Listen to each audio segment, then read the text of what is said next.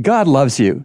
Pastor Rob Elliott of Calvary Bible Church on Collins Avenue here. Let's talk about the church, the worldwide collection of all true believers in and followers of the Lord Jesus Christ. The New Testament calls the universal church a flock. We are Christ's sheep, Christ's flock of sheep. Addressing elders, 1 Peter 5 2 labels the church God's flock.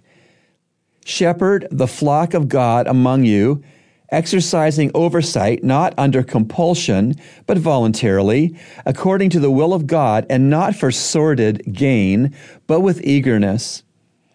Of the course, if the church is Christ's flock of sheep, then Jesus is the good and great shepherd. 1 Peter 2, verse 25 is one of the Bible's verses that acknowledges this. For you were continually straying like sheep, but now you have returned to the shepherd and guardian of your souls. Little sheep, are you staying close to your shepherd, Jesus? Are you worshiping him? Praying to him? Getting with his other sheep each Sunday?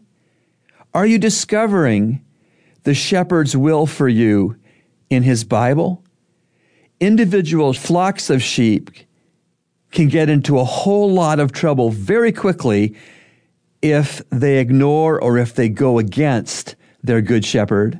Don't do that. Remember, God loves you and he's proven it with Jesus' cross. Today's two minutes of hope from heaven has been brought to you by Calvary Bible Church's Christian Counseling Center, located at 58 on Collins Avenue.